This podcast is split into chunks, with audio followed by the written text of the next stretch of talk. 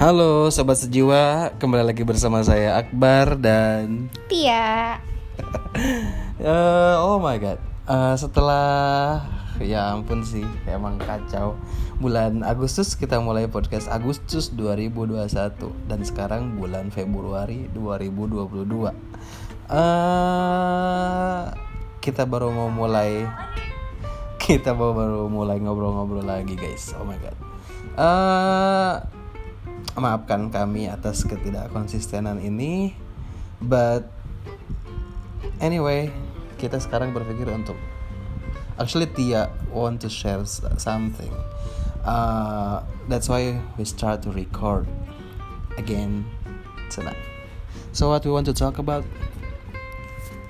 Kenapa aku? Uh, jadi gini, dia tadi sempat nyinggung kayak uh, I have something to talk. Let's make uh, let's make a podcast. And what do you want to talk about? And you said that you want to talk about um, apa namanya pernikahan beda agama and uh, pendidikan anak dalam pernikahan seperti itu.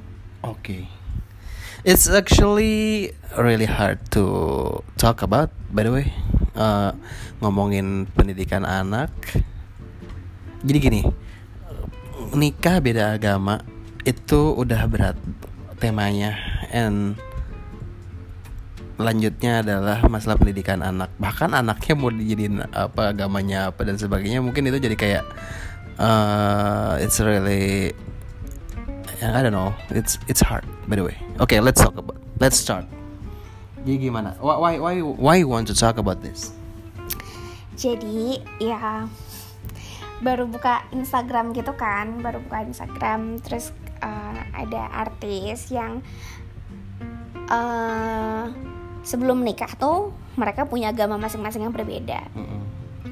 Terus ketika mereka menikah tuh mereka tidak explain bahwa apakah ada salah, ada salah satu yang mu'alaf atau salah satu yang masuk ke agama Uh, yang lain apa gimana itu tidak dijelaskan, ya memang itu juga ranah privasi ya. Jadi gitu, tidak ada obrolan tentang konversi ya, berarti tidak ada ya tadi ya, tidak ada berita, bukan tidak obrolan ya, okay. Tidak ada berita gitu. Okay. uh, terus beberapa waktu yang lalu juga pernah uh, nyari bukan nyari tahu cuman pernah lihat juga di Instagram tentang uh, di Indonesia juga sebenarnya bisa kok apa? Untuk menikah beda agama. Okay. Gitu.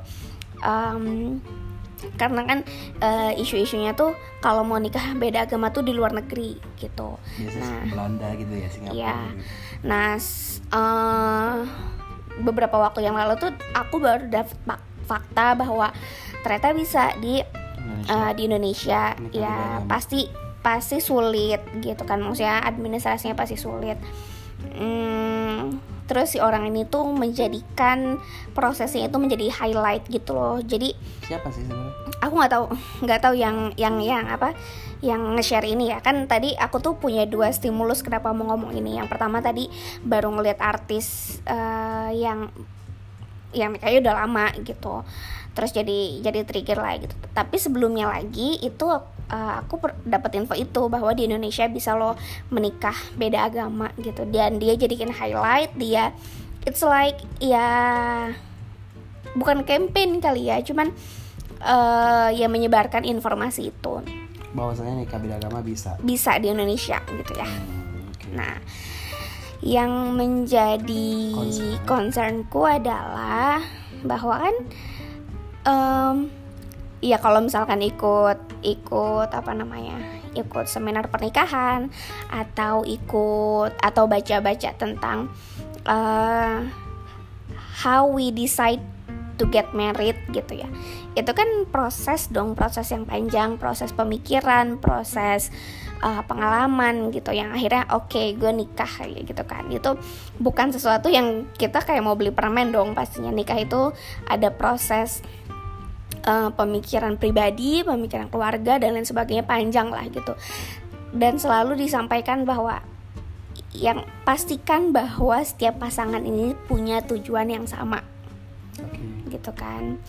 um, aku pribadi nih sebagai yang sudah menikah gitu ya, I cannot explain what is my goals to get married sebenarnya gitu. Maksudnya apa sih tujuan aku sama kamu nikah? Ya aku juga you don't, you don't have a certain uh, answer gitu. Iya gitu. Uh, dan memang dalam hidup ini kan gak ada banyak hal yang memang kita gak ada jawabannya. Itu tuh cuma itu tuh proses aja gitu.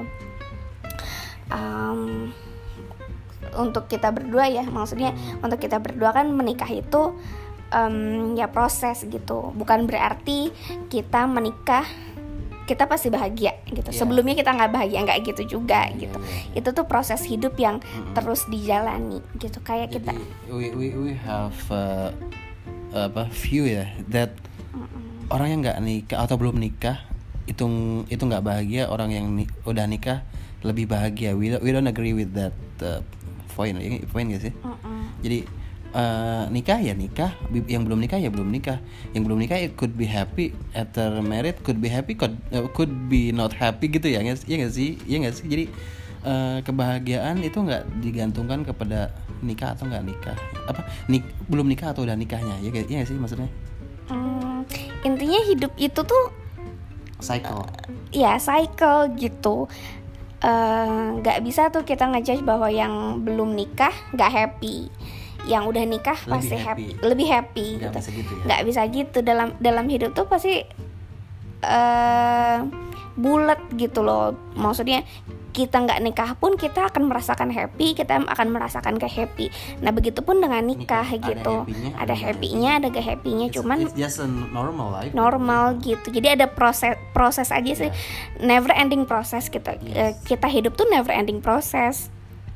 Uh, jadi kalau ditanya berdua nih uh, tujuan utama kayak kayak misalkan uh, apa namanya um, punya target apa yang harus dicapai bersama, susah sih karena kan ini ini ya maksudnya kak, karena ini bulat gitu, tidak uh, gak ada tujuan yang exact banget nih harus dapetin ini gitu, enggak kan, menurut kami ya, menurut aku gitu. Nah uh, begitupun kayak kayak sekolah juga kan, hmm. kayak sekolah mungkin kita punya target uh, K K M tujuh puluh lima gitu, tapi kan itu uh, itu hanya apa namanya hanya apa itu hanya sekolah tuh kayak K K M terus. Maksudnya kan di sekolah itu pasti kita punya target nilai itu tujuh puluh lima nih misalkan. Ya tapi kan sebagai uh, kid, target sekolah tuh tujuh puluh lima misalkan, ngasih ngasih target siswanya gitu. Cuman kan dalam proses pembelajaran gitu, mau anak terima, mau anak dapat tujuh puluh lima atau enggak dapat tujuh puluh lima, itu tuh yang dilihat kan pasti proses ya gitu. Terus kalau misalkan anak dapatnya tujuh puluh lima, iya alhamdulillah. Tapi kalau misalkan anaknya enggak dapat tujuh puluh lima kan kita pasti mencari hal lain yang yang bisa diangkat lah dari si anak ini ketika dia tidak bisa mendapatkan nilai tujuh puluh lima gitu. Jadi itu benar-benar proses lah gitu. Tujuan tujuan intinya itu adalah kita selalu menjadi yang lebih baik gitu. Mm. Uh, jadi buat aku nggak tahu, maksudnya uh, ya memang kita juga nggak pernah, nggak, maksudnya tidak pernah mention exact apa sih yang mau kita reach, dan dan kita kan juga nggak tahu umur kita ya gitu. Jadi kalau misalkan kita punya satu tujuan yang yang harus banget di reach gitu, ya kita nggak tahu kapan dapatnya, terus kalau udah dapat mau kayak gimana kayak gitu kan gitu. Jadi kayak proses lah intinya gitu. Yes, we just enjoy the process. Okay. Uh, um, jadi it relate to to the topic. Nah, to the topic tentang tentang pernikahan beda agama. Uh, jadi kan selalu disampaikan bahwa setiap pasangan itu harus punya tujuan yang sama. Uh, apa tujuannya gitu kan? Aku pun belum dapat tuh informasi bahwa emang orang lain tujuan nikahnya apa sih gitu kan. Bukan tujuan, itu tujuan nikah apa tujuan apa ya? Apa tuh? Kan katanya harus punya tujuan sama, bersama atau visi yang sama. Tujuan kalau mereka tuh apa? Kita sih sebenarnya uh, jadi gini ya, kalau kalau kembali ke tadi ya, kita mungkin tujuan punya, tapi kita nggak, kan nggak ada visi dan misi sebenarnya. Kalau kita menikah itu tujuan kita ya, aku pribadi misalkan ya di awal sebelum Uh, when we di, uh, when when I apa namanya decided to to marry you, gimana sih I, untuk menikah gitu ya.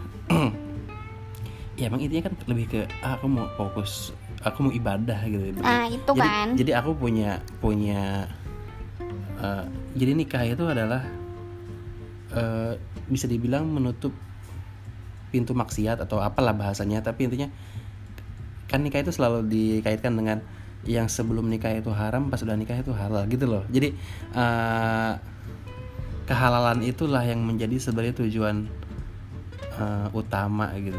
Iya guys, kalau aku sih ya, maksudnya kurang lebih itulah ya, ibadah intinya gitu. Jadi fokusnya tuh ibadah. Jadi uh, kalau pesan tujuannya bahagia, ya, ya jelas kita semua pun siapapun berharap bahagia gitu. Tapi uh, apa namanya uh, apa sih? Yang paling jelas adalah tujuan menikahku adalah ibadah sih sebenarnya gitu. Kalau kalau kalau kalau kalau kalau aku ya maksudnya. Dan most of uh, orang-orang muslim khususnya yang religius lah pastinya ya, nikah itu memang uh, ibadah sih selalu selalu dikaitkannya gitu. Nah iya, iya maksudku uh, tapi kan ibadah itu bukan sesuatu hal yang punya ujung ya nggak sih? Iya that's why, that's why. Ya, yeah. emang, emang ibadah itu konteks, maksudnya, maksudnya gini, kita kembali ke mindset kita, oh, mindset Islam lah misalnya. Ya kita emang hidup tujuannya ibadah gitu. Uh, mindsetnya itu kan. Ya tapi kan it's, it's never tuju, bukan suatu tujuan ketika udah dapat udah selesai, nggak gitu kan? Enggak, jadi iya ya ibadah itu ada never ending proses tadi, iya betul. Ibadah terus uh, kita lahir kita udah ini ya udah sholat apa nikah itu selalu ibadah dan nikah gitu. Kalau kita dengar khutbah-khutbah nikah itu ya. Nikah adalah ibadah yang paling lama. Salat lima waktu kan. Ada dibuka dengan salam, ditutup, eh dibuka dengan takbir, ditutup dengan salam, itu salat. Hmm. Ada ibadah haji, ya kan? Ada prosesnya. Uh, ada pembuka dan ada penutupnya. Puasa, ada sahur, ada uh, ibaratnya ada buka puasanya gitu loh, ada ujungnya. Nikah itu adalah dari akad ya sampai diakhiri oleh cerai atau diakhiri oleh kematian gitu. Jadi nikah itu apa yang paling ibadah paling lama gitu loh. Jadi itu sih intinya. Uh, ya. Okay. Uh, soalnya di di otak aku tuh tujuan tuh kayak kayak goal, goal or to okay. ending gitu kan kayak yes, gitu. Yeah. Nah, uh, mungkin itu lebih ke misi akhirnya. Ke visi I don't know sih how to differ. Tapi ini kan kalau nikah menjadi ibadah. Uh, kalau kayak Uh, tujuan tadi mungkin yang yang kamu maksud adalah uh, kalau kita nikah kita harus punya keluarga yang apa gitu, mungkin gitu kali ya maksudnya. Hmm, aku juga bingung sih masalah yeah, itu. Yeah, Cuman intinya uh, intinya tuh bahwa seti, seti di setiap konseling uh, pernikahan atau seminar pernikahan itu pasti yang di yang dibahas adalah bahwa setiap pasangan itu punya tujuan yang sama. Nah sampai sampai di situ. Uh, for me gitu uh, kan kalau kata kamu kan bilang bahwa uh, tujuannya nikah adalah ibadah gitu. Uh, aku pun gitu, aku pun bahwa tujuan nikahku adalah iba- adalah ibadah, tapi memang ibadah itu kan never ending gitu. Jadi uh, itu tuh proses yang terus dan terus kita uh, kita coba gitu kan, kita jalanin. Nah, akhirnya aku sendiri bingung kepada orang-orang yang e, menikah dengan agama yang berbeda gitu. E, karena karena aku dan kamu memilih untuk e, memilih untuk tujuan menikah kami adalah ibadah. ibadah gitu. Terus gimana dengan mereka yang memiliki peribadatan yang berbeda gitu kan? E, Jadi tujuan nikah mereka tuh apa? Apakah untuk happiness gitu? Apakah untuk uh, saling mencintai aja, berbahagia aja gitu? Terus agamanya kemana gitu? Gitu. Uh, gimana untuk nyambunginnya? Intinya, ya aku nggak. Memang kita kan nggak bisa yang nggak bisa. Gak bisa untuk menyamakan tujuan pernikahan betul, kita dengan mereka. Betul, betul. Cuman yang yang lebih jauhnya lagi adalah pemikiranku gitu, gimana kamu e, memulai pernikahan dengan beda agama dan ka- bagaimana kamu menjalaninya gitu. E, untuk untukku, kenapa aku menjalani per- pernikahan ya karena itu akad kan, akad misalnya yang membuat kita sah aja itu adalah agama ya gak sih? Betul, betul. Ya sahnya ibaratnya menurut agama. Uh, Oke, okay. Jadi gini sih, uh, uh, uh, apa? Jadi ya, again sih, maksudnya uh, ada orang yang menjadikan agama sebagai panduan, ada orang yang menjadikan apa?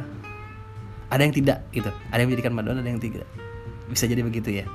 Jadi uh, ketika kita memang menjadikan agama sebagai panduan, maka decision kita based on religious view gitu, pandangan agama. Jadi kayak uh, gue uh, misalkan apa ya, Gu, uh, gue ngambil kerjaan ini boleh nggak ya, misalkan ya, dapat tawaran kerjaan, katakanlah misalkan kita kerja di uh, sesuatu yang terkait dengan misalkan ya, Uh, alkohol atau apa, minuman keras atau apalah gitu ya, hal-hal kan. Kalau kita memang tujuh orang yang punya uh, agama sebagai panduan, ya mungkin kita akan menghindari hal kayak gitu ya sih.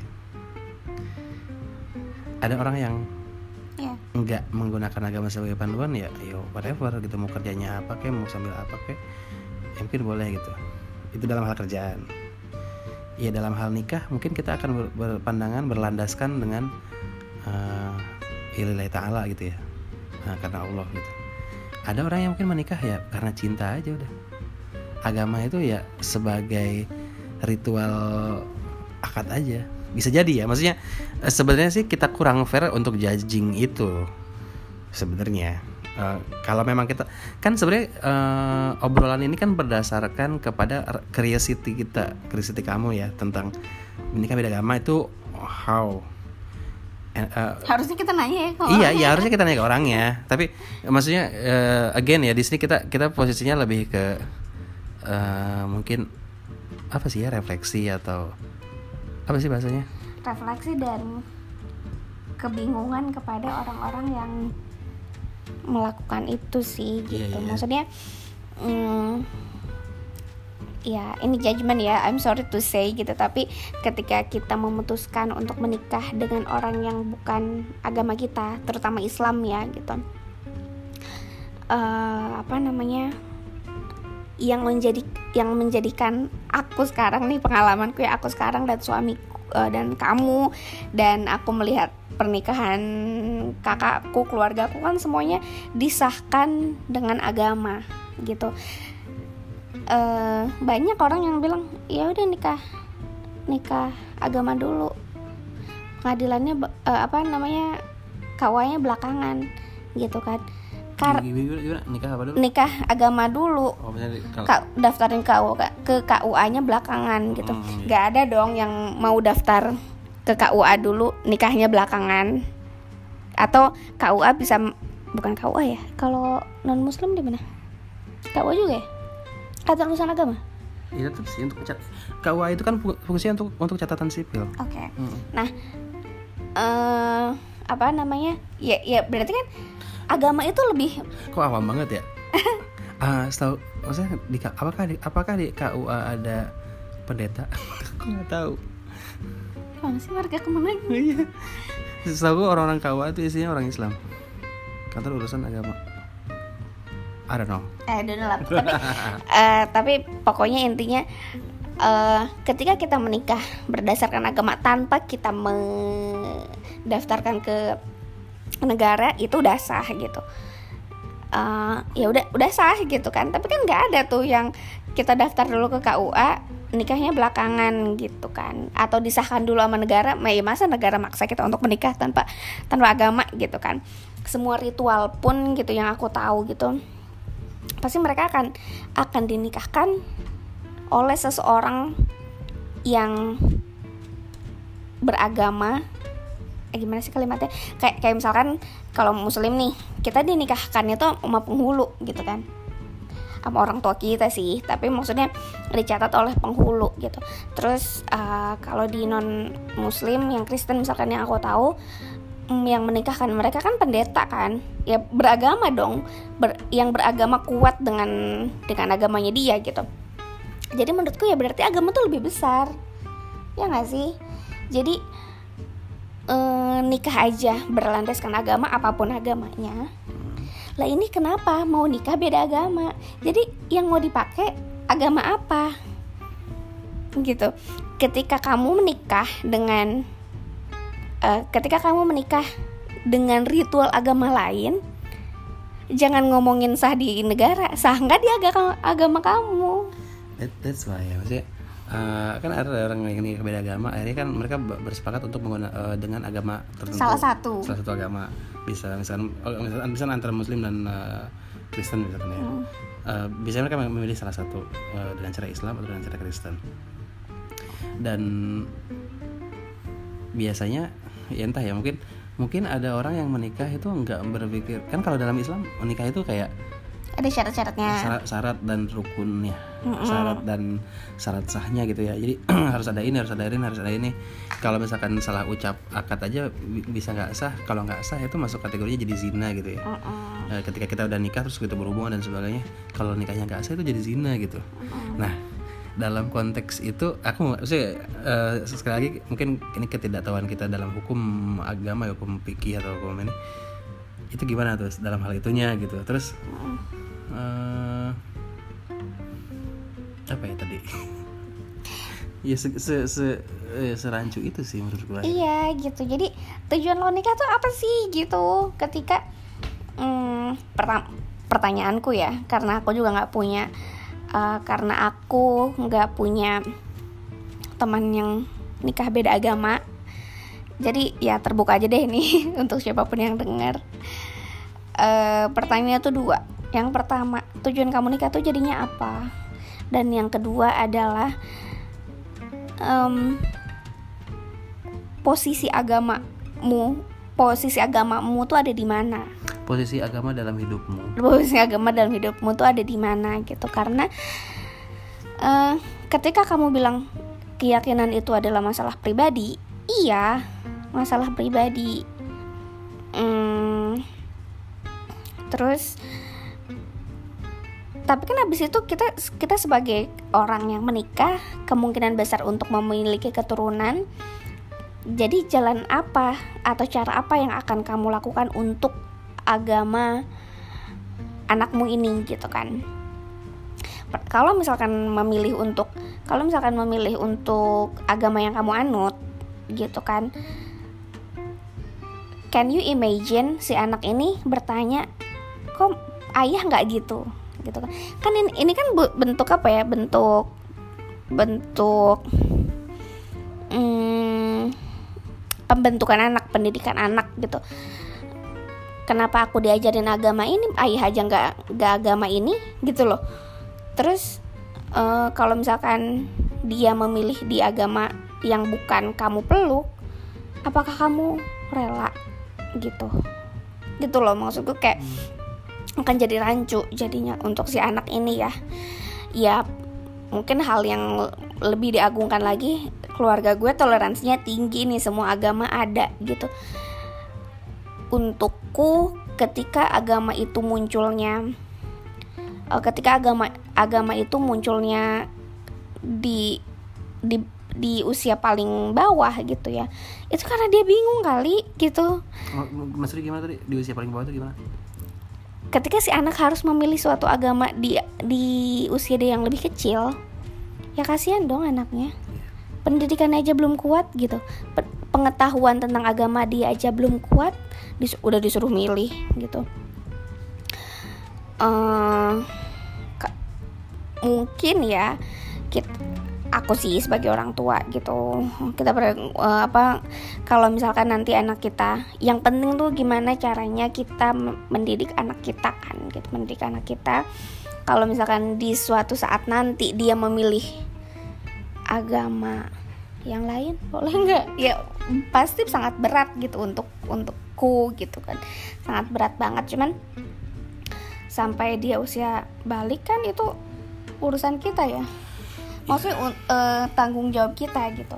Jadi karena kami merasanya bahwa agama itu jalan hidup gitu, ketika anak kami nanti memilih agama yang bukan bukan agama kami, karena karena agama tuh adalah jalan hidup, bukan keyakinan doang gitu. Iya iya. Jadi jadi jadi again ya, kita balik lagi ke kita menggunakan menggunakan eh memandang agama sebagai jalan hidup atau agama tuh sebagai sesuatu yang formalitas aja. Ada orang yang memang ya misalkan gini, ada orang yang, yang memang aku, dia Islam atau atau agama apapun ya, bisa aja kan dia dikatakan misalnya Katolik atau Protestan atau apapun, tapi dia secara ritual nggak nggak nggak melakukan. Yang Muslim pun mungkin banyak ya, pas dia lagi sedih mungkin dia tetap berdoanya kepada Allah misalkan, tapi bisa aja secara sholat dan sebagainya enggak, atau hal-hal rutinnya itu mereka mereka nggak nggak melakukan itu, nggak ngerasa nggak wajib atau gimana lah gitu, uh, dengan alasan apapun ya. Ada orang yang betul menggunakan agama sebagai uh, jalan hidup, ada yang bukan gitu, uh, ada yang ya mungkin hanya orang-orang yang ya agama apapun ya, kembali lagi ke agama apapun, ada aga, ada orang-orang yang memang religius banget, akhirnya dia mengajarkan ke anaknya. Ada orang-orang yang sebenarnya tidak terlalu religius, akhirnya mereka bahkan tidak meng, tidak mengajarkan anaknya, dan memang mereka sendiri pun tidak melakukannya. Bisa jadi kan begitu ya, ada yang begitu. Eh, akhirnya ketika anaknya mungkin tumbuh besar apa, eh, mereka dia tumbuh dengan tidak tidak diajarkan agama apapun, dan dibiarkan dia untuk memilih dengan sendirinya ketika dia dewasa. Sepertinya aku menemukan yang orang-orang yang seperti itu gitu. Ya, dan ada ada aku bahkan sempat ketemu, ya mungkin kita tahu istilah-istilah agnostik atau ateisme gitu ya. Aku pernah diskusi lah gitu sama orang yang uh, dia basically kalau nggak salah Muslim gitu. Terus dia tumbuh besar ya dengan lingkungannya gitu ya. Terus dia bilang, kalau gue sih suka dengan ajaran kasih sayangnya Islam, uh, apa namanya?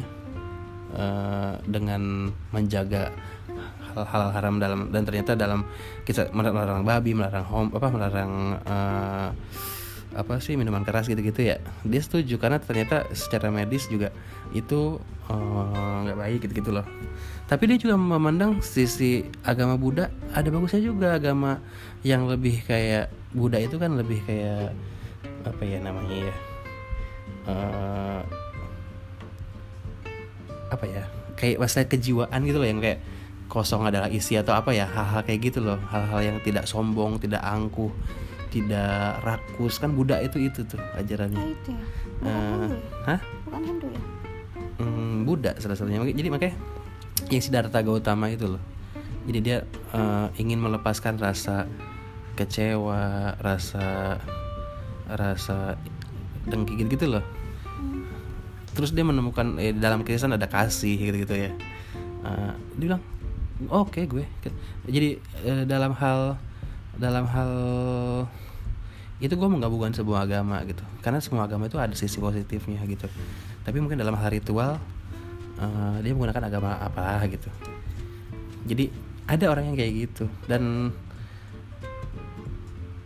mereka tidak sesaklek kita akhirnya. Jadi kan, dan memang gini ya, kalau menurutku ya bisa dipastikan orang yang memang religius dia pasti akan punya uh, punya kecenderungan untuk uh, mendakwahkan ya. Oh. Ya pertama ke anak, karena karena dalam dalam kalau misalnya gini, dalam konteks orang Islam yang religius ya pastinya dia akan meng, ya sebenarnya nggak nggak masih religius banget ya untuk untuk berpikir bahasanya. Ada aja orang yang mungkin sholatnya masih bolong-bolong dan sebagainya, tapi dia itu Islam banget gitu. Maka anaknya harus Islam, diajarkan ngaji, diajarkan sholat gitu-gitu. Uh, ada orang yang mungkin tidak sebegitu gitu. Jadi apa ya? Buka bulit yang ngomongnya ya. Iya. Mm-mm, pusing deh gue. Ya, ya itulah masih uh, semua orang tuh ada kadarnya masing-masing dalam memandang agama sih akhirnya. Ada yang memandang agama itu sebagai tadi formalitas, ada yang memandang agama sebagai the way of life. Itu sih kenyataannya. Ya. Bingung maksudnya. Um, ya karena. Ya, ya sebenarnya karena, karena kita nggak punya sudut pandang lain sih. Jadi kita kayak ngomong sendiri sih. Iya. Jadi, jadi gak, kita kita nggak kita nggak bertukar. Gak bertukar pendapat sih sebenarnya. Cuman ini oke, okay, ini apa kita ngomong di sini tuh lebih kayak mm, ini keresahan kita sih. Keres, kita tuh uh, kepikiran gitu. Iya. Yeah. Uh, we we are not judging uh, yang menikah beda agama itu uh, gimana ya? Ya, yeah, we we could talk about this gitu. Ya. Yeah. Apa namanya, intinya itu adalah kita tuh mempertanyakan gitu, pernikahan beda agamanya tuh tujuannya apa, mm-hmm. dan kedua tuh posisi agama itu ada di mana gitu, mm. karena setiap agama pasti men- pasti tuh punya ritualnya kan gitu, punya ritual dan jalannya masing-masing gitu. Ketika kalian memilih untuk tidak untuk tidak bersama dalam satu agama, jadi jalan hidup kalian gimana? Gitu loh. Kalau misalkan uh, nanti punya anak, berarti kan yang diajarkan adalah agamanya siapa. Terus berarti kan memupuk toleransi, baik banget sih memupuk toleransi gitu. Cuman kamu tuh mau nganter anakmu ke gerbang surga yang mana gitu? Surganya versi siapa? Versi siapa? Karena aku yang meyakini Muslim, yang meyakini Islam dan menjadikan Islam itu uh, jalan hidup ya, uh-uh. bukan cuma keyakinan, pedoman, uh-uh. ya jalannya juga harus di di jalan di jalan syariat. Nah itu syariat ya, uh-huh. syariat juga artinya syariat itu artinya jalan jalan. Jadi uh, dalam dalam konteks Islam ya, kalau kita ngomongin Islam itu kan satu belief kan, kita percaya kepada Allah, Rasulullah sebagai utusannya, uh, tentang hari akhir dan lain-lain ya, uh, rukun apa uh, apa sih uh, rukun iman, ya kan, iman kepada Allah, kepada Rasul, kepada kitabnya, ke Al-Quran ya, kepada malaikat, warusul uh, apa al-imanu billahi wa malaikatihi wa kutubihi wa rusulihi, terus dari yaumil akhir, dari hari kiamat, dan qada dan qadar itu ya. Uh, itu kita punya patokan itu. Tapi dalam agama, dalam dalam Islam ya khususnya, I, I, rukun iman itu tadi, kita iman uh, enam enam poin itu kita harus berimani itu. Tapi kita juga ada rukun Islam. Rukun Islam itulah syariat. Kita harus menjalankan sholat. Itulah jalannya. Jalan. Jadi gini, prinsipnya kan suka, orang-orang suka bilang tidak ada paksaan dalam agama. Betul, dalam agama itu tidak ada paksaan. Orang Kristen untuk untuk menganut untuk menganut ya. Jadi untuk orang, orang katakanlah orang yang non non agama, tidak beragama kan misalkan, ayo masuk Islam, nggak mau ya udah. Atau orang yang katakanlah dari agama lain kita ajak masuk Islam misalkan, atau nggak mau ya udah. Tapi ketika kita memutuskan untuk masuk Islam, kita dipaksa sebenarnya. Terus kalau kita boleh nggak maksa anak kita untuk masuk Islam? Bukan masuk Islam ya, menjalankan aturan Islam. Iya. Wajib. Iya. Itulah konsep Islam. Anak itu harus diajarin. Jadi gini, uh, uh, ya betul tadi, anak itu kan katanya kalau nggak nggak sholat di umur sekian harus ditegur, uh, di anak, di anu, di anu. Itu ada, memang ada kan. E, katakanlah dipukul, dipukul itu ya bu, dengan catatan dipukul yang tidak melukai ya, sebagai e, itu apa ya namanya, sebagai peringatan. Jadi dalam dalam konteks itu, kenapa? Hah? Kenapa? Jadi or, orang tua dalam Islam itu punya kewajiban ketika misalkan uh, seorang anak tidak bisa ngaji, tidak sholat, itu nanti yang akan di tuntut adalah orang tuanya, kamu gak ngajarin anakmu, kamu gak dakwahi anakmu untuk ngajarin untuk sholat, bisa ngaji, untuk tahu Allah dan Rasulnya. Jadi ketika se- seorang anak e, seorang anak nanti misalkan seorang anak di, di akhirat ya, e, kenapa kamu oh dites misalnya, siapa menerobuka gitu kan, siapa Tuhanmu, siapa nabimu dan lain-lain gitu ya, apa kitabmu, nggak tahu nggak tahu nggak tahu kamu, kenapa kamu nggak tahu? Ap, uh, apakah kamu tinggal di negara yang uh, tidak ada muslimnya? Ada gitu gitu orang tua mau ngajarin, uh, enggak. Nah ketika orang tua nggak ngajarin, nggak nyekolahin gitu gitu lah ya, nggak mendidik, katakanlah nggak mendidik Islam, mendidik agama, gak mendidik tauhid ya, mengenal Allah, maka itu nanti ya, dibebankannya kepada orang tuanya, dosa si anak itu gitu. Jadi ada ada prinsip itu dalam pendidikan Islam. Makanya ketika kita bernikah beda agama, kita mau pakai cara apa? Kalau misalkan ada uh, muslim dan non muslim, terus seorang yang muslim itu ingin memaksa anaknya untuk uh, dengan cara Islam misalkan, kan nggak toleran dalam konteks itu. Tapi dengan nggak toleran itulah orang tuanya ke neraka gitu. Ya itu dalam belief Islam ya, dalam maksudnya yang yang yang kami omongin di sini adalah uh, cara pandang Islam yang kami anut.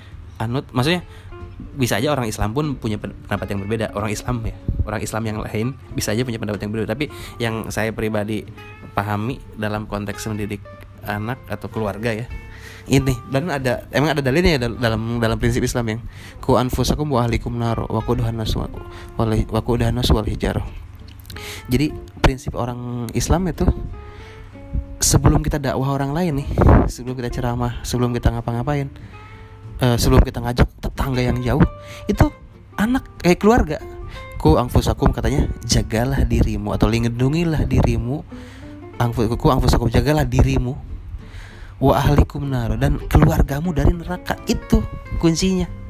Jadi Anda jangan berandai-andai bisa membuat orang lain masuk surga. Keluarga dulu, itu kuncinya. Jadi jadi sangat aku kita ya kita sebagai orang uh, muslim ngebayangkan nikah beda agama itu nanti ku anfusakum wa ahlikum naronya gimana konteksnya? Mau, mau pakai cara apa gitu? Pedomannya kan saja. Iya, kar- karena Islam sebagai pedoman, makanya kata pedomannya ini gitu. Itu, hmm. itu, gitu. Iya.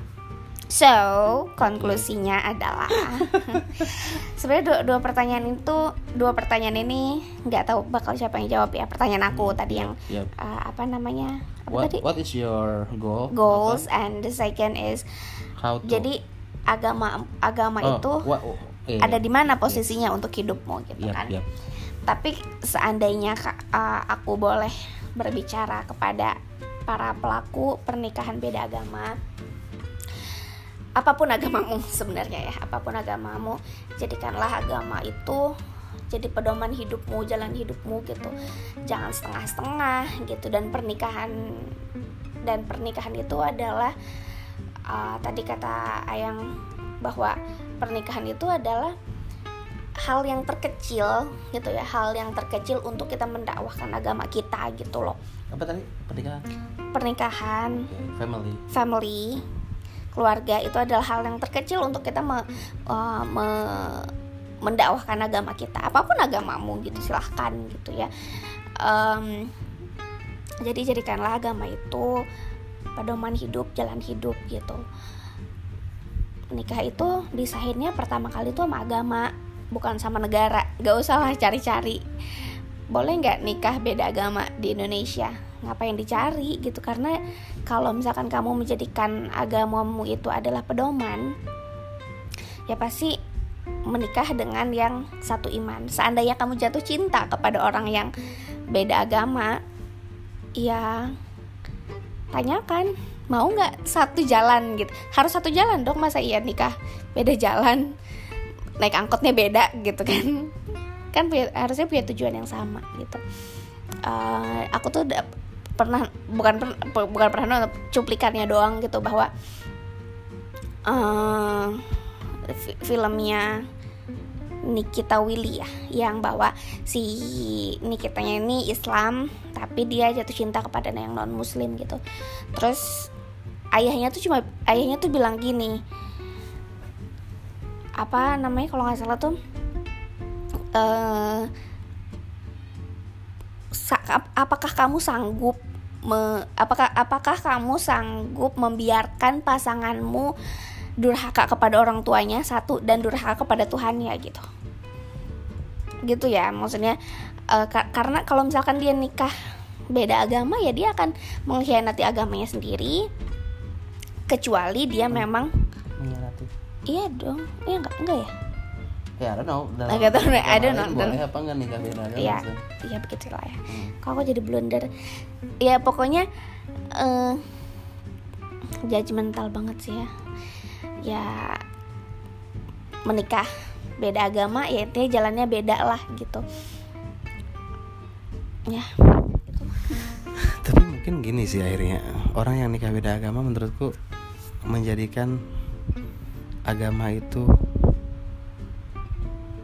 uh, nomor dua. Iya gak sih? Itu judging lagi dah. Tapi ya ya ya gitu sih. Kalau maksudnya kalau orang-orang yang bener, meskipun ya sebenarnya dalam Islam sendiri kan boleh kita menikah dengan ahlul kitab gitu-gitu ya. Ahlul kitab. Iya, ahlul kitab zaman ini sama ya, zaman ya. Yang disebutkan itu. Ya ya, ini uh, to talk about this it takes uh, really long sih. Really long. Uh, jadi kalau ngomongin ini ini perdebatannya jadi panjang sih. Tetap. Kalau kalau ngomongin tentang apa tadi? Apa? Ahlul kitab. Hmm? Nggak bisa, kita nggak bisa ngomongin itu. Iya, yeah, itu bukan itu. Anak kita. Yeah. Uh, yang pokoknya yang pengen aku sampaikan di sini itu adalah pertanyaan yang entah siapa yang akan jawab. Yang kedua adalah mungkin um, pengen sharing bahwa yuk kita balik lagi ke agama kita gitu, menjadikan agama itu belajar pedoman, lagi belajar, belajar lagi, lagi menjadi pedoman, menjadi jalan itu itu kunci sih menurutku yeah. ya gitu. Uh, karena ini tuh privacy, memang gak, gak ada orang yang bisa aku tanyain. Jadi ya so ini tuh cuma satu arah doang mm-hmm. dari kami seorang uh, dari kami It, yang muslim. Makanya kita ngomongnya view-nya view view kita gitu mm-hmm. akhirnya. Ini karena sangat, it's really subjective by the way. Yeah. Whatever. Mm. Aku pernah nge-D M artis yang uh, yang apa namanya tadi eh yang tadinya tarik-tarikan gitu loh kon- kon- tadinya si cowoknya yang convert to Islam eh sekarang uh, si perempuannya yang convert ke Kristen gitu. Terus aku nge-D M sama artis itu bahwa ya I wish you back gitu ya, of course because I'm Muslim gitu kan, I wish you back. Di blok dong aku. Seriously? Serius. Keren. Gitu jadi Mm. I think uh, too many people do D M uh, like you. Yeah, gitu ya. Yeah, actually. And shift it up. Uh, ya, aku sih hanya ya sebagai manusia biasa yang punya keyakinan terhadap Muslim ketika ngelihat orang yang convert karena sebu- sebuah pernikahan, sebuah cinta gitu ya yang that's, katanya. That's fine. Gitu. Itu. Ya, ya. ya itu sedih, sedih untukku ya, ya, ya, gitu ya, ya. Jadi ketika kita memang tidak menjalankan agama sebagai jalan hidup kita dan kita harus convert nauzubillah min dzalik sih gitu. Jadi yuk yuk yuk yuk back to uh, agama kita masing-masing dan jadikan jalan, bukan cuma keyakinan. Agama itu bukan cuma keyakinan, agama juga ya pasti ada ritualnya, ada ada syariatnya. Ya, ya itu yang harus kita jalanin sebagai seorang manusia. Yeah. That's my closing statement, Michi. Oh my god, it's hard by the way. Aku mau ngomong apa lagi? Aku masih boleh ngomong nggak sih sebenarnya? Monggo silahkan. Ya, nikah beda agama tuh. Aku ingat nonton filmnya Reza Ardian yang sama Laura Basuki ya kalau nggak salah ya. Tiga hati, dua dunia, satu cinta. Uh, ada di situ ada, ada Hadad Alwi kalau ya kalau nggak salah. Ochid katanya. Jadi si Reza Ardian itu namanya Ochid ya. Rashid Ochid, Ochid. Beda apa? Nikah satu agama aja, masalahnya banyak. Apalagi nikah beda agama. Udahlah satu agama aja kan gitu. Iya sih, maksudnya, maksudnya kalimatnya sih kayak simpel, masalahnya banyak ya. Ya kan mungkin dalam konteks lain pun ya masalah itu kan bisa masalah apapun ya, masalah dunia akhirat masalahnya ini gitu kan. Jadi ya kamu yakin dengan akhirat gak gitu kan. Mm-mm. Jadi kalau ya aku sih agak uh, menyedihkan ketika memang orang muslim uh, dia convert ke agama lain karena karena katakanlah cinta ya, cinta kepada manusia ya, kepada makhluk ya. ya ya gimana ya, ya sangat disayangkan. Sedangkan dalam konteks murtad sendiri uh, itu ada ayatnya sendiri loh, kayak dia dia murtad terus jadi Islam lagi terus murtad. Itu tuh kayak uh, ada khusus ayat tentang itu. Um, dia keluar dari Islam, masuk Islam lagi, terus murtad lagi.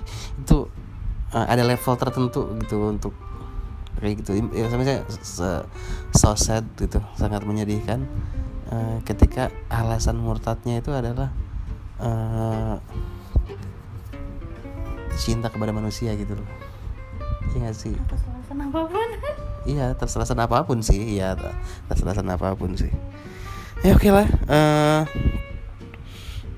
nah itu dah mungkin dari kami. Kemudian kalau teman-teman mau apa namanya ngasih saran atau komentar atau we are really open. Thank you for listening. See you next podcast. Bye bye. Assalamualaikum. Waalaikumsalam warahmatullahi wabarakatuh.